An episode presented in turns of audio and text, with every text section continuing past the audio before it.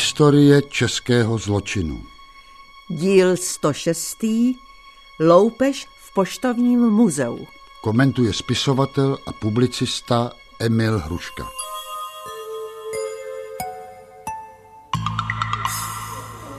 Hele, Bureši, nebuď svině. Jenom těch starožitností, co jsem ti dohodil, musíš mě teď helfnout, sakra. Já ti rozumím, Pepíčku. Ta tvoje barmanka Růženka zůstala ve Vídni a tobě si stejská, viď? No tak si taky zaplať zájezd a jeď za ní. Co pak mám pas? Poldové mi ho sebrali hned, jak proti mě zahájili trestní stíhání, prej jsem podvodník. Jo, já tak na ně akorát budu čekat. No, jedna možnost by tu byla. Hm? Jistý diplomat by tě mohl vyvíst v kufru auta. Riziko skoro žádný. Leda, že by musel na celnici ten kufr otevřít. Ale to po něm nikdy nechtěli. Co by to koštovalo? Levný to nebude. Tisíc doláčů. Hele, a bylo by dobrý, aby měl sebou něco do začátku. Něco malého, skladného, ale cenného, chápeš? Co? Jestli ti můžu poradit. V poštovním muzeu vystavují modrýho Merkura. Toho venku prodáš za pěkný balík. Přemýšlej o tom. Hmm.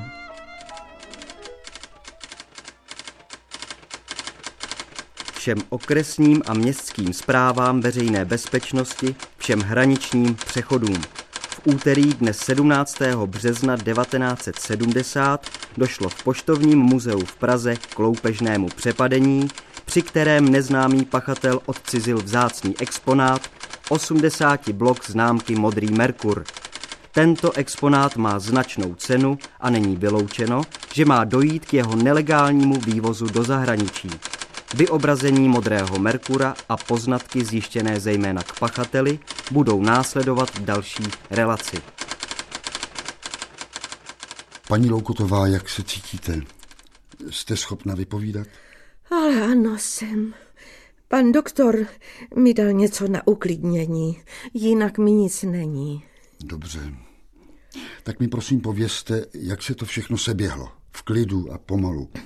Začneme třeba tím, jak jste toho mladíka zavedla do výstavní místnosti. Víte, on tady byl už včera, tedy v pondělí. Jako každý návštěvník přišel nejdřív nahoru do knihovny, kde je i naše pracovna. No, jakože si chce prohlédnout nějaké známky. Vzala jsem tedy klíče od výstavních prostorů a od trezoru a šla s ním do přízemí. Jak vypadal? Dokážete ho popsat? No, takový Takový obyčejný kluk. Mohl mít tak do 20 let. Na sobě měl eh, hnědou zimní bundu, texasky, vlasy tmavé, delší. Vysoký byl asi jako vy. Takže asi metr osmdesát. Mm. K jeho popisu se ještě vrátíme. Takže je pondělí, vy jste s ním v přízemí a jdete do výstavních prostor. Ještě předtím jsem mu prodala vstupenku. No a potom... Tak co byste chtěl vidět, mládenče? No to je paráda. No já zírám, fakt paráda. Já se tady napřed trochu porozhlídnu, jo? Teda. Tak chtěl byste vidět nějaké konkrétní známky? E, cože? Jo, jo, jo. Třeba Československo. Tak prosím. To se dělá běžně, myslím tím ukazování obsahu trezoru? Ano, dost často. Víte, všechny známky nemohou být přece vystaveny, jsou jich tisíce. V expozici jsou jen vzácné věci a tematické výstavy.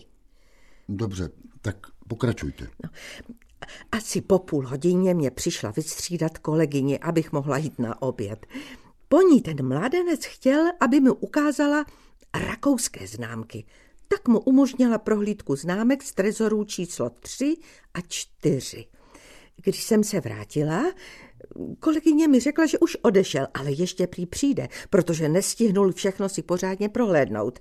A víte, čeho jsme si obě všimli? Ten kluk měl po celou dobu na rukou rukavice. Dobře. A jak se to odehrálo dnes? No, opravdu přišel. Bylo asi půl jedenácté a, a, a jako by se opakovala jeho návštěva z předchozího dne. Ještě před vstupem do expozice jsem si všimla, že má dost špinavé a zablácené boty. Mladý pane, že vy jste z venkova? Proč jako? No nezlobte se, těch vašich si nejde nevšimnout. Jo, tohle. Náhodou jsem si boty zasvinil v Matičce Praze, víte. A nechte mi boty bejt a radši mi ukažte anglický známky.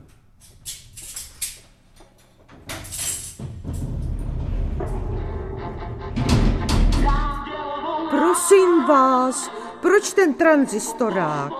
Nezlobte se, ale to se sem jaksi nehodí. Ale no tak, komu to může vadit? To ticho tady je dost blbý, ne? Jsme tady přece sami a líp se mi bude prohlížet. Nedělejte z toho vědu, paní. Ten mladík dal rádio na jednu z vitrín. Já jsem si sedla opodál na židli.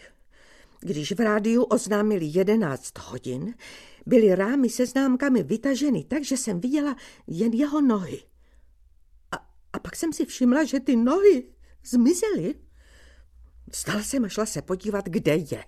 A on stál před sklem s tím 80 blokem modrého Merkura a prohlížel si ho. Když mě uviděl, vrátil se k trezoru. Já jsem se šla pomalu podívat na toho Merkura pro jistotu. A, a uviděla jsem, bože můj, že sklo s Merkurem je pryč. To mě vyděsilo. Nevěděla jsem, co mám dělat. Šla jsem proto pomalu k hlavním dveřím, abych... Ale, ale, no co pak to je, paní, kam pak? Stůjte. Nechte mě, nesahejte na mě. Pomoc! Nekři, nekřič, nekřičte, nebo bude zle. Já, já vás zabiju, slyšíte? Nekřičte. Já, já vás varuju, nesmíte křičet. Zůstanete tady ještě půl hodiny, jasný? Přijdu si vás zkontrolovat. Loupež v poštovním muzeu, které tehdy sídlilo v Praze na Smíchově, v bývalém klášteru Benediktínek v Holečkově ulici, byla označována za filatelistickou loupež století. Uloupený 80 blok modrého Merkura byl totiž považován za světový unikát mající značnou cenu. Proč tomu tak bylo? První známky v Čechách byly zavedeny v roce 1850, tedy za rakouského císařství. Dne 1. ledna roku 1851 vydalo Rakousko sérii žlutého, růžového a modrého Merkura, tedy antického posla bohů. Merkur v modrém provedení vyšel v mnoha milionovém nákladu a sloužil k výplatě jednoho výtisku novin. Známka byla velmi levná a lidé ji zpravidla zahazovali. Proto byla mnohem později takovou vzácností. 80 blok modrého Merkura, který vlastnilo poštovní muzeum, vznikl ze stokusového archu odstřižením dvou horních vodorovných řad. Podle relací na londýnské aukci konané v roce 1963 mohl být tento 80 blok prodán až za 250 tisíc dolarů. Do poštovního muzea se dostal nedlouho po druhé světové válce spolu s dalšími známkami, které byly jako tzv. konfiskáty spravovány Fondem národní obnovy. Takže kolegové, jen připomenu, protože to stejně všichni víte. Naším bohulibým a příjemným úkolem je vypátrat lupiče z poštovního muzea a najít ukradené modré Merkury. Vyšetřování to bude o to příjemnější, samozřejmě v úvozovkách, protože se o něj značně zajímá nejen veřejnost a sdělovací prostředky u nás, ale i v zahraničí. No a hlavně ti nadšenci filatelisté. Takže práce pod tlakem stovek atmosfér, velevážení přítom. Průběžně má být osobně informován sám ministr vnitra. Vyšetřovací tým povedu já, Míra Mikeš osobně. Mým zástupcem je nadporučík Málek. Pavle, seznam přítomné s dosavadními výsledky. Máme popis pachatele. V muzeu jsme zajistili 10 daktyloskopických stop. Ten gauner si, jak postřehla průvodkyně, sundal rukavice a sahal na trezorové panely. Stopy jsou využitelné, mají taktickou i procesní hodnotu. V evidenci ale ty otisky nejsou. Co můžeme vyvozovat ohledně pachatele? Z největší pravděpodobností nejde o zkušeného kriminálníka. Prakticky všechno, co udělal, nese prvky naivity a diletantismu. Vzhledem k jeho věku nelze ani předpokládat, že se jedná o filatelistu. Jo, a Ve fotoalbu ho svědkové nepoznali. Tak teď nadhoď naše vyšetřovací verze. Jsou dvě. Tak, pachatel sledoval hmotný prospěch a bude se snažit známky prodat u nás nebo v zahraničí. Mohl jednat jak z vlastního popudu, tedy bez návodu a typování někým jiným. Pro usnadnění prodeje by dokonce mohl arch rozstříhat a tím jej ovšem značně znehodnotit. A ta druhá verze? Pachatel byl nástrojem někoho jiného. Buď cizince nebo tuzemce v obchodním spojení s cizinou, kde by byl nejlepší předpoklad prodání těch známek. Takže, přátelé, pokud jde o opatření z naší strany, snad jsme toho stihli zatím dost. Pátrání po pachatelích probíhá v rámci celého vnitra. No a pak v součinnosti s filatelistickými organizacemi a za pomoci sdělovacích prostředků.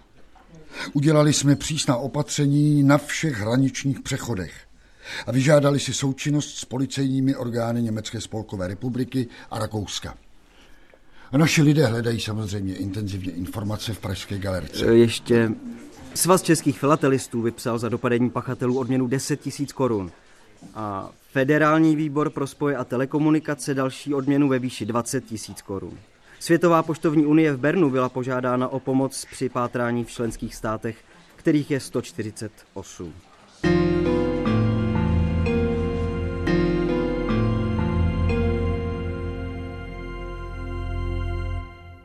Mirku, tohle je pan inženýr. Krátkej, teda krátký, promiňte, Franta.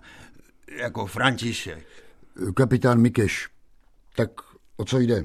Pan inženýr by nám chtěl něco říct k té loupeži v poštovním muzeu. No jo, já jsem totiž něco hrozně, hodně divného zaslechl. Pánové, víte, no já ještě nejsem jaksi, no mám za sebou pár piv, tak, ale hlava mi slouží dobře i v tomhle stavu, to mi věřte. Kde pracujete, pane inženýre? Výzkumný ústav všeobecného strojírenství, samostatný vědecký pracovník. Tak k věci, pane inženýre.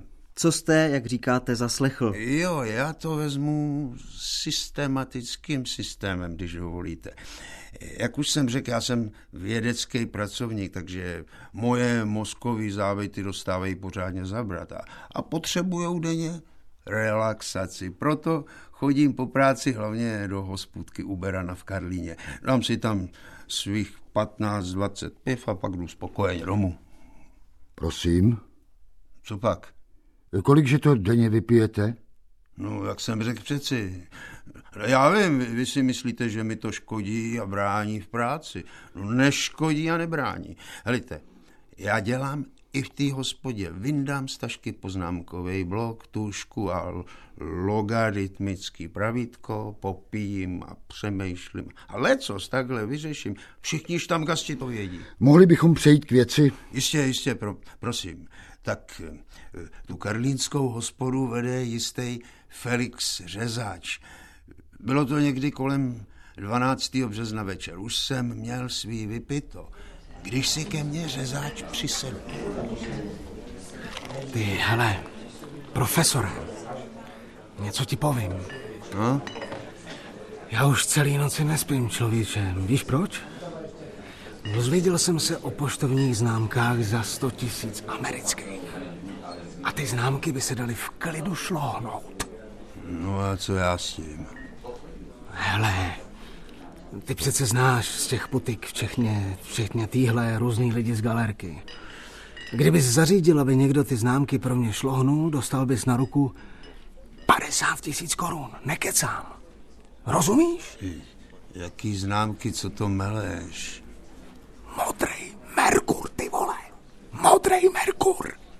Jde o modrýho Merkura. Je hrozně cený. Vystavují ho v poštovním muzeu a hlídají ho jen nějaký starý báby. Žádná těžká práce ho tamto dostat. Chápeš?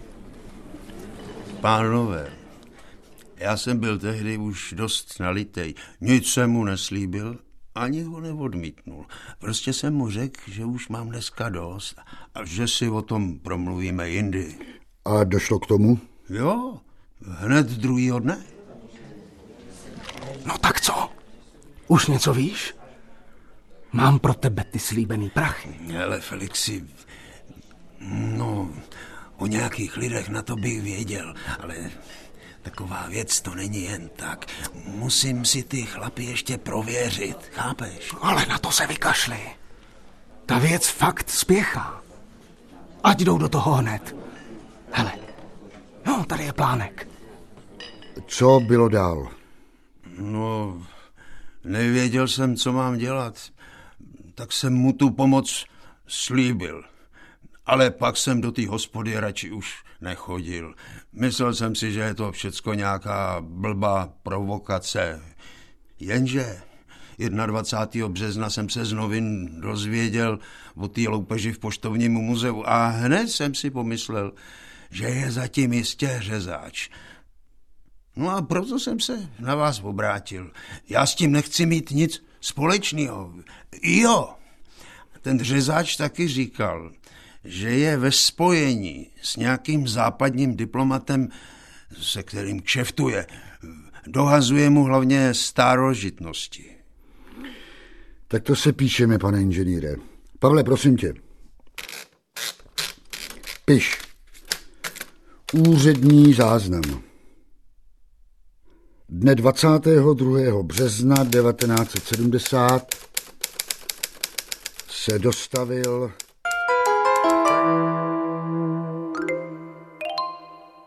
Ty, Pavle, co tomu říkáš? Člověče, i když ten chlap byl ještě nalitej, já mám tušení, že tohle by mohlo být ono. Abys toho hochu nezakřik.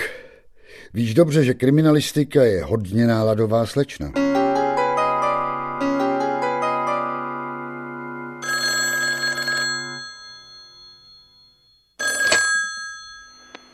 Kapitán Mikeš, příjem. Mirku, radši hned volám, ať to odsejpá. Tak nejdřív prověrka toho krátkého inženýra. Vůbec nic negativního, kromě toho chlastu jsme k němu nezjistili.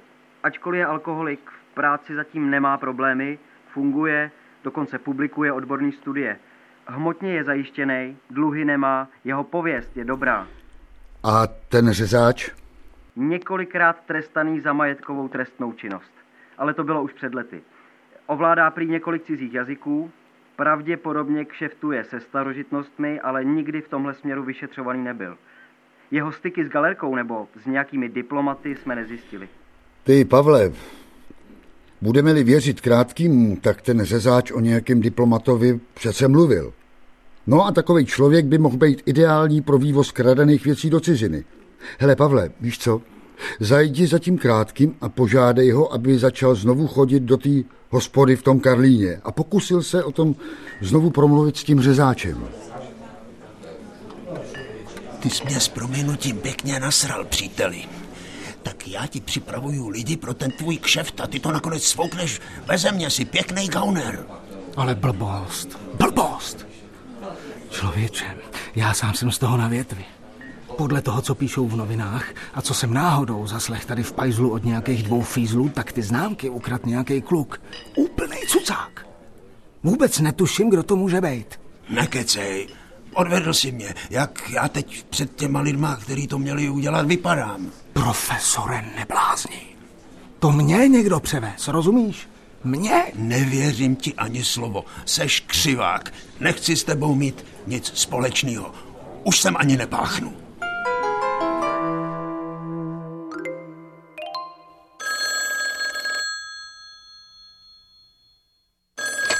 Kapitán Mikeš, slyším. Tady Franta Krátký. Pane kapitáne, na něco jsem si ještě vzpomněl. Výborně, a na co, pane inženýre? No, jak vás zajímá ten záhadný diplomat, který má kšeftovat s řezáčem? Řezáč mi řekl, že se s ním seznámil přes nějakýho Miroslava Bureše. Já teda nevím, o koho jde, ale mohli byste ho zjistit podle toho, že to prej byl majitel vůbec prvního Fordu Mustang v Praze.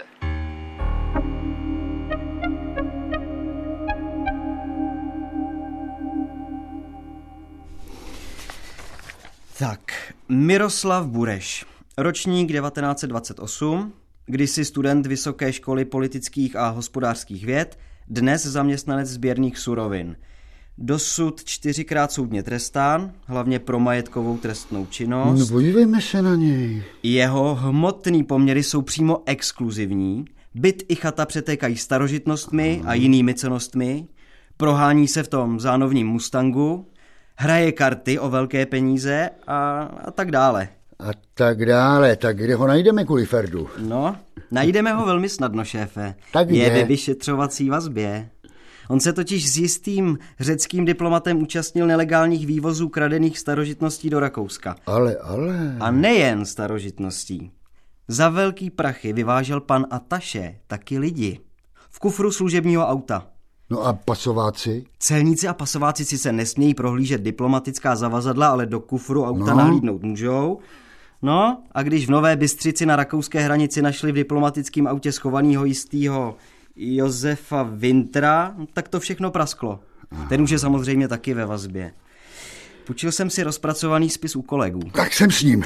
Už je vyslýchali, tedy hmm. Bureše, Vintra a toho diplomata, Jo. ten už byl vyhoštěn. A tak tu máme docela podrobně, jak to tehdy bylo. Pavle, sakra, nenapínej mě, ukáž. Ha, teď, teď pro nás to hlavní. Bureš při tom výslechu, buď aby si polepšil, nebo měl na Vintra zlost, řekl jednu důležitou věc. On se Vintr chlubil, že do té Vídně nepojede s prázdnou.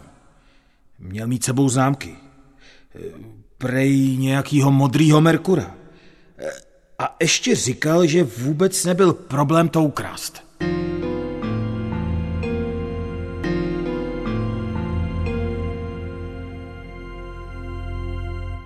Pane Winter, co víte o loupeži v Pražském poštovním muzeu? O jaký loupeži? Já ani nevím, co to poštovní muzeum je. V úterý 17. března tam kdosi napadl průvodkyni a odcizil 80 blok známek Modrý Merkur. Unikát velké ceny. Sakra, co já s tím? V tomhle nejedu, to si pište, to, tohle to mi nepřišijete.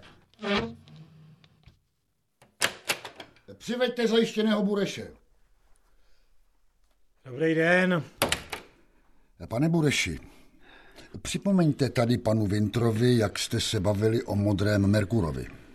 No, Vintr ho měl mít sebou, když putoval v kufru do Rakouska. Ty, ty, ty svině, ty práskači, já, já jsem ty známky neukrad, mám na ten den přece alibi.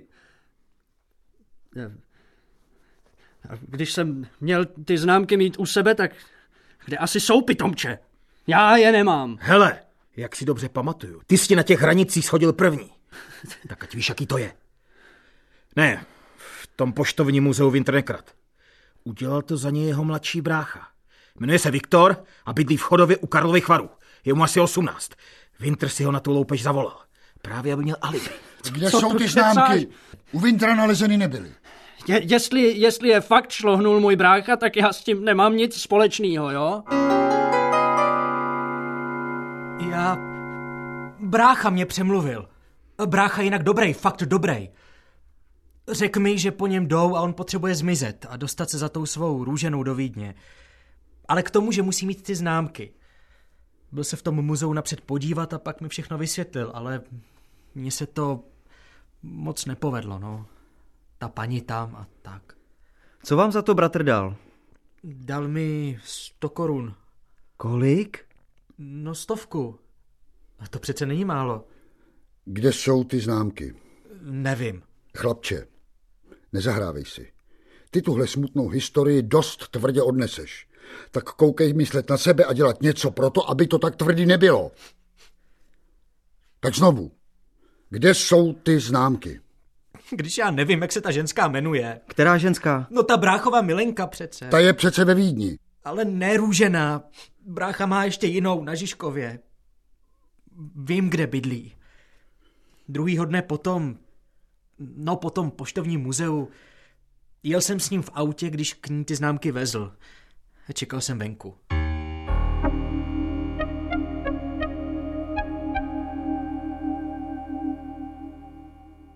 Dne 26. června 1970 kriminalisté zjistili, že známky jsou ukryty v bytě jedné z Vintrových milenek.